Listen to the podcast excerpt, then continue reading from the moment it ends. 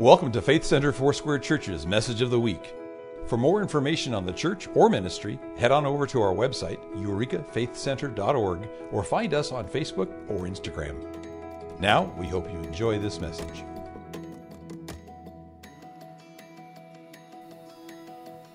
Hey, good morning. How's it going? 11 o'clock. Guys, you guys got here right on time, 11:15. Good job. you know who you are. Uh, no, it's just fun. It's funny. The the something we noticed 9:30 here right on time. The early one, everyone's like seated, ready to go. 11 o'clock, there's like one person and it's really hard. We, we're like, you know, we're playing I Thank God. We're like, get up, clap. And there's like one person like, okay. but by 11:15, it fills up. So, uh, no, I'm just I'm just playing with you. I know life happens and all that. Um, so throw timing out the window. Just kidding. Okay. All right.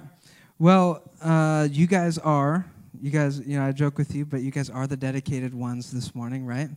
you spent probably what like $40 in gas getting here yeah this is crazy right uh, anybody just thrown in the towel and buying a prius I, thought there was a group of people playing hacky sack out in the lobby uh, when i walked in so a hippie joke didn't land okay um, but uh, you know they, they should really update the bible uh, you know in the in ten commandments where it says uh, you you shall not covet uh, your neighbor's uh, fuel efficient vehicle. That's a new translation. You know, never coveted an ox, but I might covet a Prius. You know what I mean? So, uh, yeah, it's just fun stuff. So, we're in. Uh, we're going to be in 1 Samuel 21 through 26 this morning, and uh, this is this is a story of David in the wilderness, and where where we're joining the story, like we we know a lot about about David, right? Man after God's own heart, super talented musician. Uh, he um, he was chosen by the prophet Samuel to be the next king of Israel. Did it happen right away? No, David had to wait. Uh, and who was king while David was waiting? Saul. So we've got so we've got Saul in the story. And as David was being chosen, right, his, his brothers were, were saying, wait, we should, we should be king because we're stronger and more handsome. And God said, uh, God looks at the heart, man looks at appearance, right? Say, God looks at the heart, man looks at. Have you ever done that? Yeah, me too. But, but we're, we're, we're going to see just how important being after God's own, own heart is. And we're going to see that in the, in the wilderness story. And we see that, that Saul tries to kill David multiple times, right? David was like playing his harp once, and Saul just all of a sudden, you ever just get angry for no reason? I guess Saul was having one of those moments and threw a spear right at him, right? Actually, kind of a cool story. Like, I imagine, you know, me just alone in a room playing a guitar, and then someone opening the door and just throwing a spear at me. That would be a story to tell. And if you do, just don't throw it in my direction. I'll tell a story like you did, but, you know, let's not take any chances here. Um, so, uh, Saul is just very, very jealous of David. And, and, you know, it ends up that David just has to start running. And he's in the wilderness. And, and Saul's own son, Jonathan, is, is helping David because David and him are really close. And so David is just running around in the wilderness. He's supposed to be king. He's supposed to, he was promised all these things by God, but it's not happening. He's in the wilderness, I guess just waiting. Can you can we identify with that?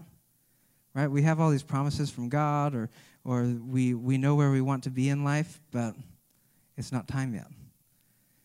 And if we know something from David, David just wanted to honor God pursue God. He had pure intentions. Have you ever been in a place where you have pure intentions?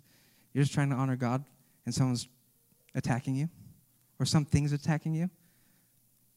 Um, I am a product of old fashioned parenting and good old Baptist discipleship. Anybody else? Yeah, that probably means if if you identify with me, that means you uh, you're you have some things to work through, maybe some scars, but darn are we well behaved, aren't we? we know how to behave. Um, and no, I'm I'm very thankful for my my Baptist foundation. Um, you know, the the Trinity Father, Father Son Holy Bible. Let's go, Amen. One, ooh, maybe that was a little. You got it? Good job. Greg, air five. There you go. I'm just going to start preaching to Greg. He gets me. Um, so, with that, I, I grew up in a, in a Baptist youth group, and it was amazing. There were actually, I had multiple men in my life that, that discipled me. And uh, this, in sophomore year, we were having a, a backpacking trip during the summer, but also I was on a baseball team. So I had to decide do I go play baseball? It was a wood bat tournament. I have something about being 15 and wanting to hit with a wood bat. I don't know what that is, but it's just feels better, doesn't it, Ivan? Wood bat, just yeah, that sound, that feel. Um, but this guy, he says, "You're not going to go on the backpacking trip. It's like you can go play baseball anytime, but you're going to get this one chance to to go backpacking." Um, I didn't know he wanted to like almost kill me. Uh, because this backpacking trip was intense. I'll tell you about it. Um, so we packed, right? And this is my first time. So uh, Greg says about 16 pounds to pack your pack is ideal. I was probably like 50 pounds, I'm sure, in my pack. You know, bringing cans, like canned food, right? One can of beans is 16 pounds. So like, it's like, like that's you know Greg says he's to teach me how to actually pack. So, and I said 16, not 60 pounds. 16. My like, yeah, there are lots of things that are 16 pounds that aren't that big. Um, yeah, I can't fathom that. You've blown my mind. Uh, so, I end up going on this backpacking trip, and we we go and we set up camp and, you know, when you're backpacking, you set up camp, and then you're like, now what do we do? You have all these options. Um, you know, maybe relax by a lake, relax, you know, take it easy, relax. Nope, we're going on a, another hiking trip. We hiked to hike. That doesn't make sense. And uh, right when you when you hike, you know, usually there's switchbacks. No, they're like no nothing switchy or back about this. Straight up. We're going straight up. So we we like there are points where I look down like I could die. So get right with the Lord or go be with the Lord. Those were my those were those were my two options. Um, so there was one point where I was literally jumping through, over from one cliff to another into snow, sliding down the snow. So we do that. Everyone goes first, and I, you know, I rear up, I get ready to go, because that helps. And I run and I make it, and I get down, and we get down to this valley, and they're gone. They've disappeared. Like, thanks for, you know, you take, take a chubby kid, first time to, to a backpacking trip, and you leave them. So they just did a little exploring. Like, they turned a corner. And this is my first time, so I'm freaking out. I have, I have no idea what to do in the situation. I pull a Goonies, right? Hey, you guys! And still, no one's, they're yelling at me actually, but they're downwind and I can't hear them. So instead of just waiting and trusting that, you know, these three guys are not just to leave me, I freak out and I'm like, I'm going back to camp. So I turn and I'm like, I'm pretty sure it's that way. And, you know, I'm uh, kind of impressed because I was right. It wasn't an easy trek, but, it, but I made it back. But I, as I'm trying to make it back, I'm like, what if a mountain lion attacks me? What if something happens? So I've, I've got my t shirt off. I've got Giggleberry sunscreen. It's uh, like a health brand thing. Weird. Why, why do healthy brands make this, need to try to make it sound more appealing when it doesn't? But, anyways, Giggleberry sunscreen, a t shirt, and my water bottle. And I'm figuring out, okay, and mountain lion attacks. You squirt the sunscreen in the eyes. You strangle it with your shirt, and you just start pounding with your water bottle. right? That's that was my plan. Not animal cruelty; it attacked me. So, uh, just set that record straight. And so, uh, that's in my mind. I'm, I'm like, okay, what, you know, what happens? Maybe the whole, the punching of the nose is a shark thing, but all bets are off. So might as well try that too. You know, so you know, anything I can think of. Um, but it never attacked. Thank you, mountain lion, for sparing my life. And I get back to camp, and meanwhile, the guys that just turned a corner return the corner. They come back, and they're like, Where is he? And they go into like panic mode, and they're looking for my body behind bushes and stuff. And uh, so they're like, Okay, two of us are going to stay here. We're going to send one back to camp. And so he walks, the guy gets to camp, he walks, sees me, and walks back to get the other two. He probably walked like 20 miles that day. Um, when we're in the wilderness, we freak out sometimes, right? And I could imagine that David wanted to freak out. He's saying, I, God promised me all this, and I'm stuck in the wilderness trying to figure out how to survive. So we're going to join him in 1 Samuel 24, 3 through 7. And we're going to we're going to learn from how David operated in this wilderness period of his life. I'm in the New English translation. Um, it, you can find it, it's on any Bible app. So get off of Instagram and get, uh, get on the Bible app.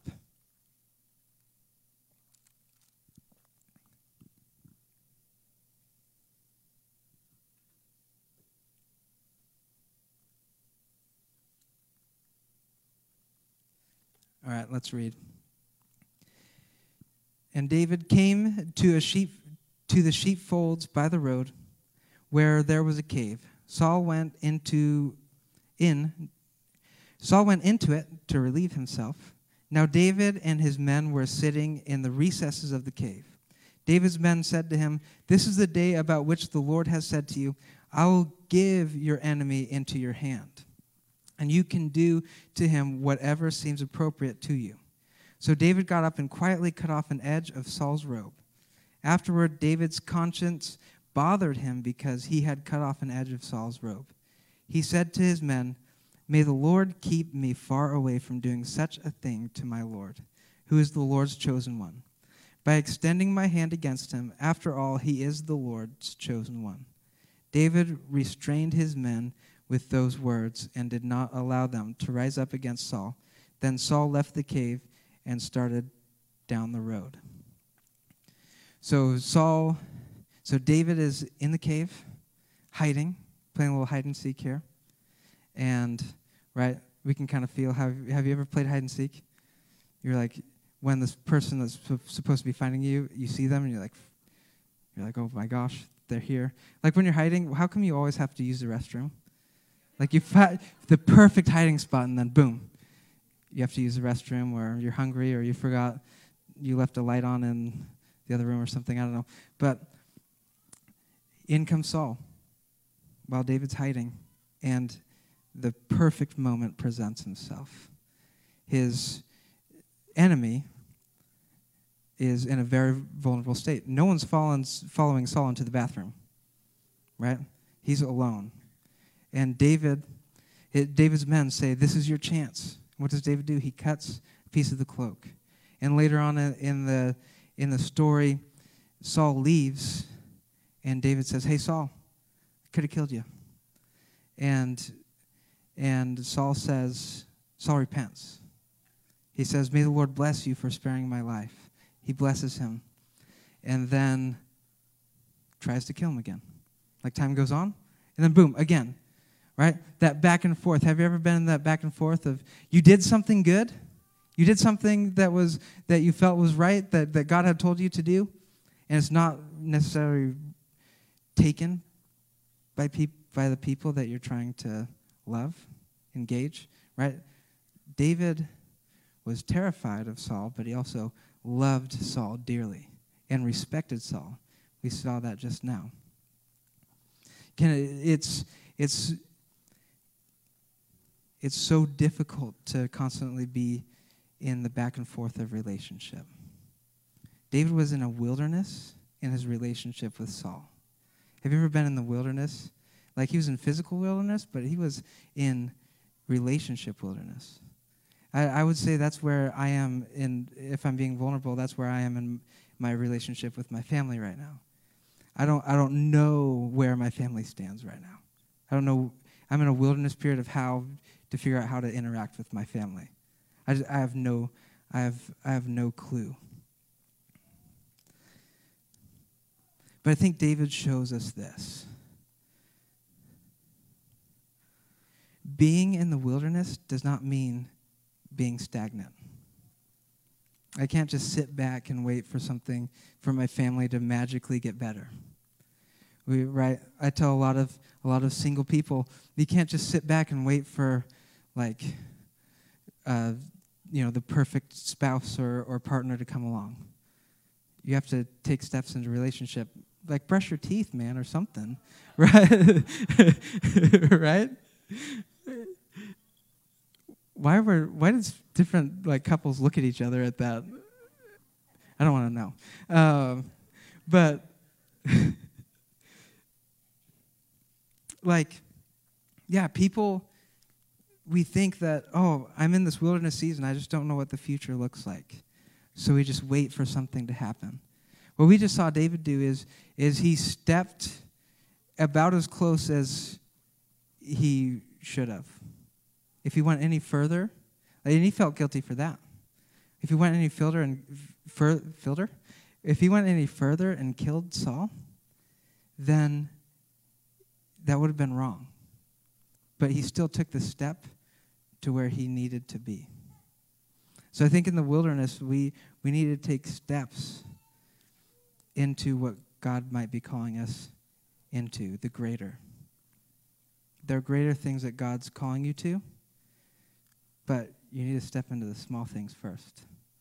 I, I see that in our church. You might not be called to children's ministry, but you can step into the nursery once a month. You can, you can step into the small places of. Wow. Thank you, Lord. That was a good point, wasn't it? That's very angelic. Oh my gosh. Medieval, I might even say. But yeah, we, we step into, if we step into uh, little opportunities, God shows us, God entrusts us with more. When we're faithful to the little opportunities that He gives us, God always trusts us with more. So when we step into little things like, that are actually big things, right? Actually, once a month in the nursery is actually a big thing to someone, to a to a, a mother that just wants a loving adult to to care for their kid. That's a huge thing. You might not view it as it, but that's a huge thing. What David did, that was a little thing, little restraint, but a huge thing. Youth ministry, I experience it all the time. I have volunteers come in for a season, and when it's time to leave, uh, after, you know, after I, am on my knees begging and pleading for them to stay, of course, when, it, when it's time for them to go, it's understandable. When you're stepping into into something at church, it doesn't mean you're there forever, but you're committing to a season. You're stepping into a season of just honoring God, saying, "I don't, I don't really know what, what God has for me, but I'm going to step in and honor the season that He He has me in." Sound good? All right, cool. So we're going to go. And I, I debated. Uh, I, I was thinking that maybe I would just tell you that, that story with David and say that David, that Saul, again, tried to kill David and the same kind of thing happened. But I think there's actually richness in reading the second account where, where David almost has an opportunity to almost kill Saul. So let's read that. That is uh, 1 Samuel. That's 1 Samuel 26, 5 through 12.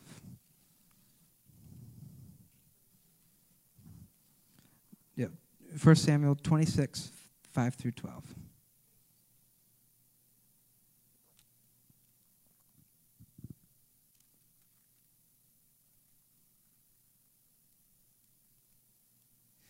It says this so David set out and went to the place where Saul was camped. David saw the place where Saul and Abner, son of Ner, the general in command of his army, were sleeping. Now Saul was lying in the entrenchment, and the army was camped all around him.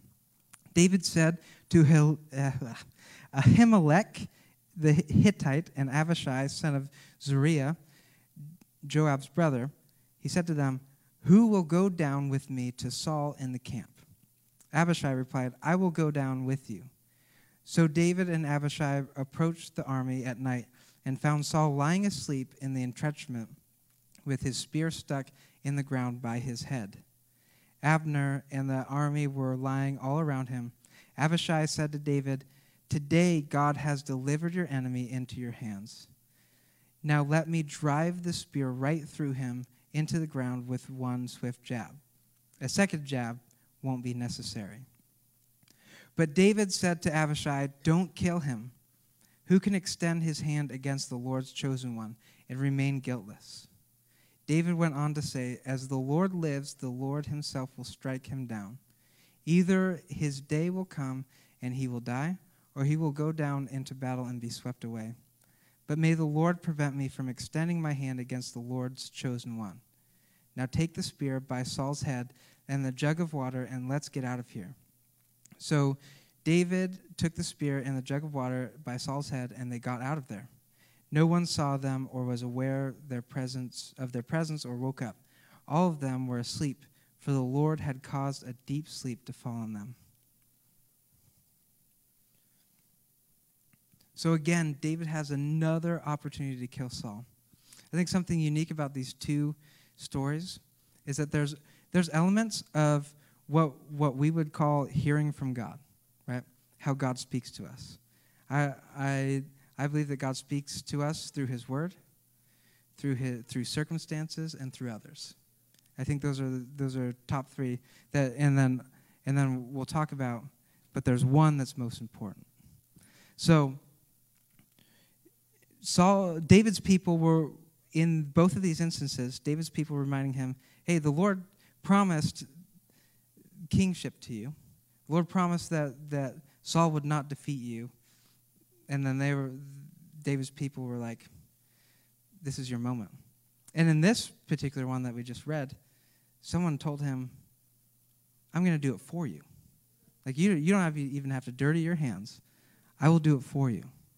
and David still honors God in the process. He, he, and then we see the, the circumstance, right? Twice. You would, if, if that were us, we'd be like, oh, this is our chance.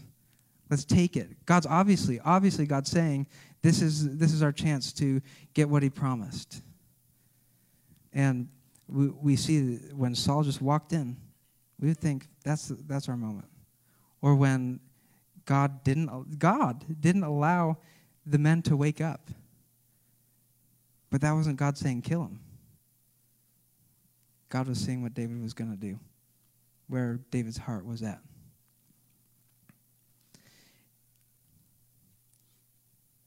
Not every open door is a door to walk through. Not all advice is good advice.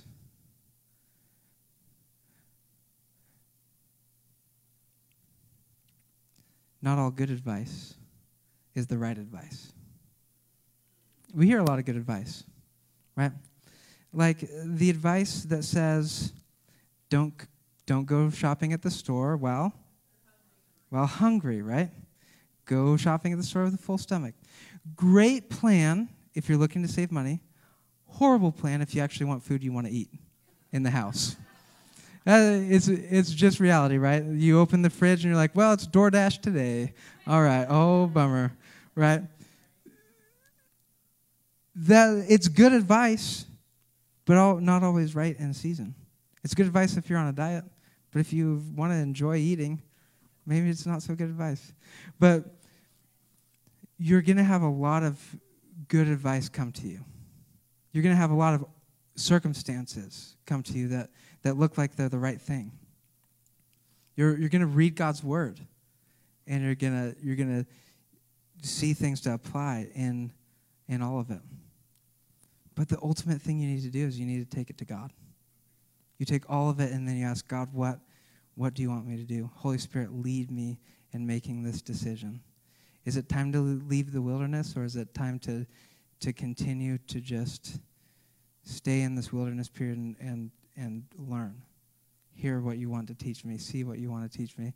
Because if we, if we take ourselves out of the wilderness on our own strength, then we miss out on what God wants to teach us and show us, and then we're ill equipped for the big thing that He's equipping us for. We believe that, right? We believe that Faith Center has a lot of big things coming. We can feel it, right? We're in a wilderness period. We don't necess- necessarily know what the future is going to look like. We just need to step. We just need to take what we're seeing in our church to God and ask God to move, ask God to lead us, and then step in those opportunities that He does open up, that He does say, go, do.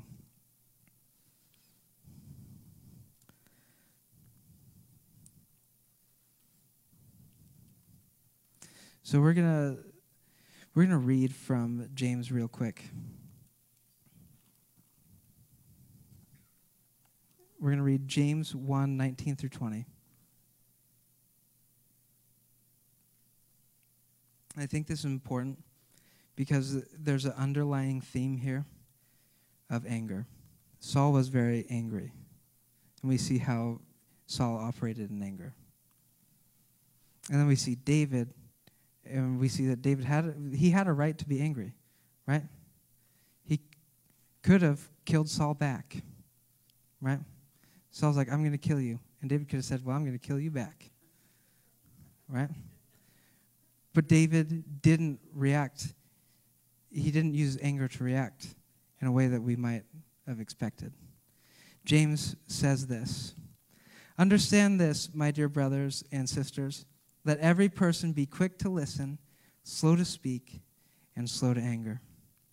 For human anger does not accomplish God's righteousness. Wow, that's, that is what David showed us. Let's read 20 again. For human anger does not accomplish God's righteousness. Like that is, we just got to like take that in. Because there's a lot to be angry about right now. I get it. Like, it's it's real, right? I, have you heard of the Enneagram? my my enneagram number is it's in the gut triad. So I feel things in my gut, which means I like one of the main feelings I feel is anger, and one of the main feelings that fuels me is anger.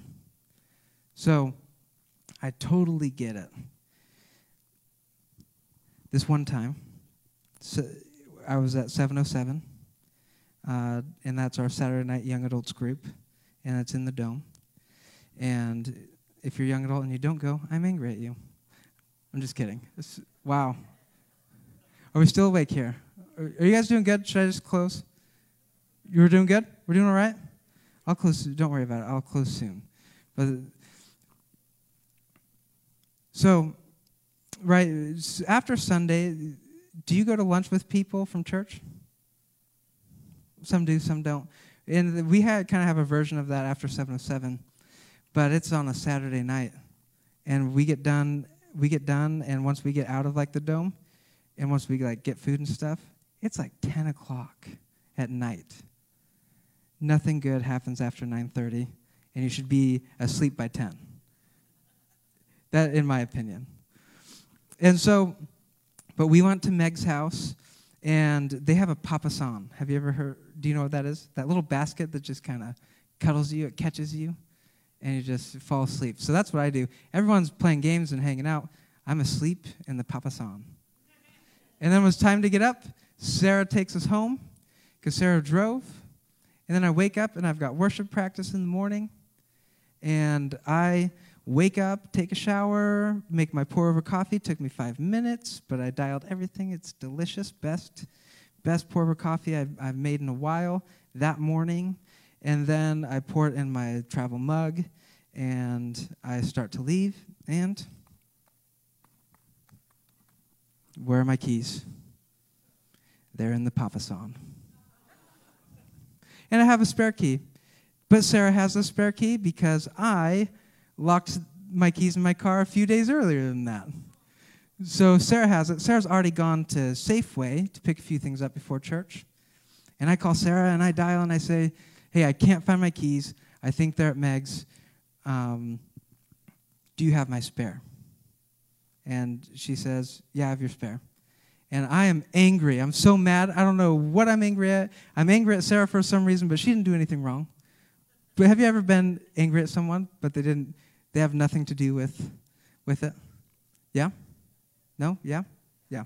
So instead of saying, Bring me my key, my spare key, I hang up. I don't say anything. I don't communicate anything. I just hang up. And I brood in my anger. And uh, by this point, by, by this by this point it is 8:30. Practice starts at 8:30. Worship practice starts at 8:30. And I'm so frustrated and angry. And Meg texts me, and I've already t- I'm pretty sure I've already told her that I can't find my keys. I text her and I say, I can't find my keys. Um, I'm going to be late. And she's like, okay, everyone's on stage waiting for you. And that just angers me. So I text her back, yeah, I figured.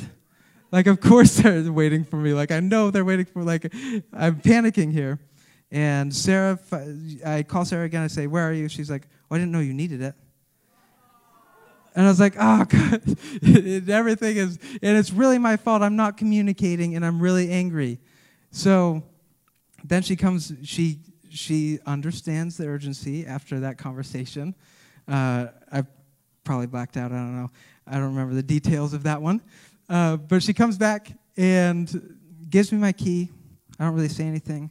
I grab my, my pour over coffee and I'm walking to my truck and I take that coffee that I worked so hard on and I throw it. And it felt so good. Have you ever had an anger release like that? Ah, oh, it feels so good. And I threw it right into my front lawn.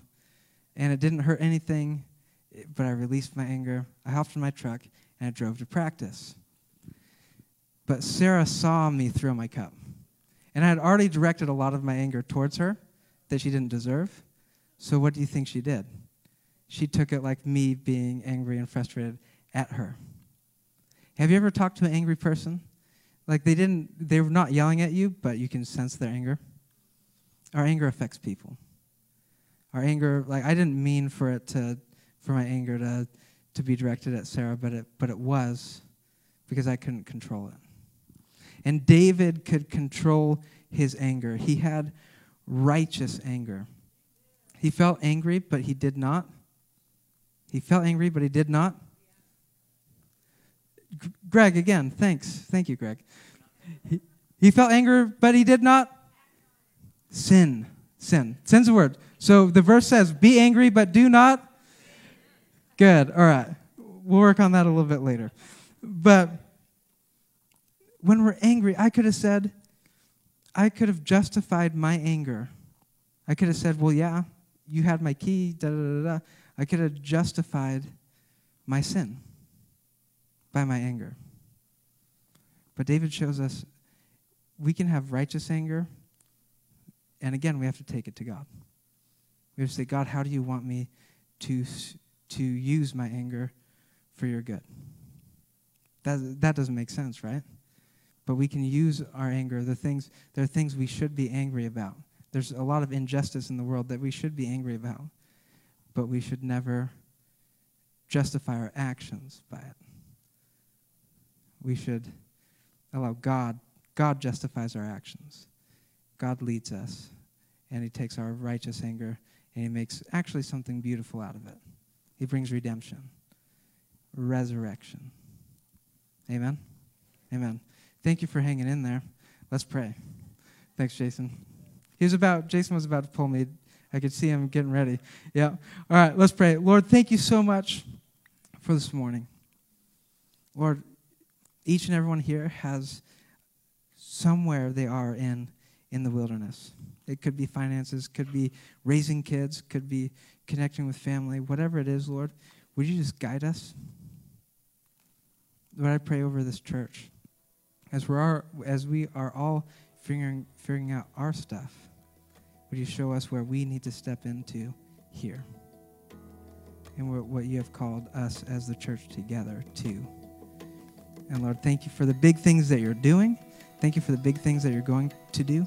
But we, may we be faithful in the little, in the simple things that are maybe even bigger than we expect. Lord, we love you. In Jesus' name, amen. Thank you so much.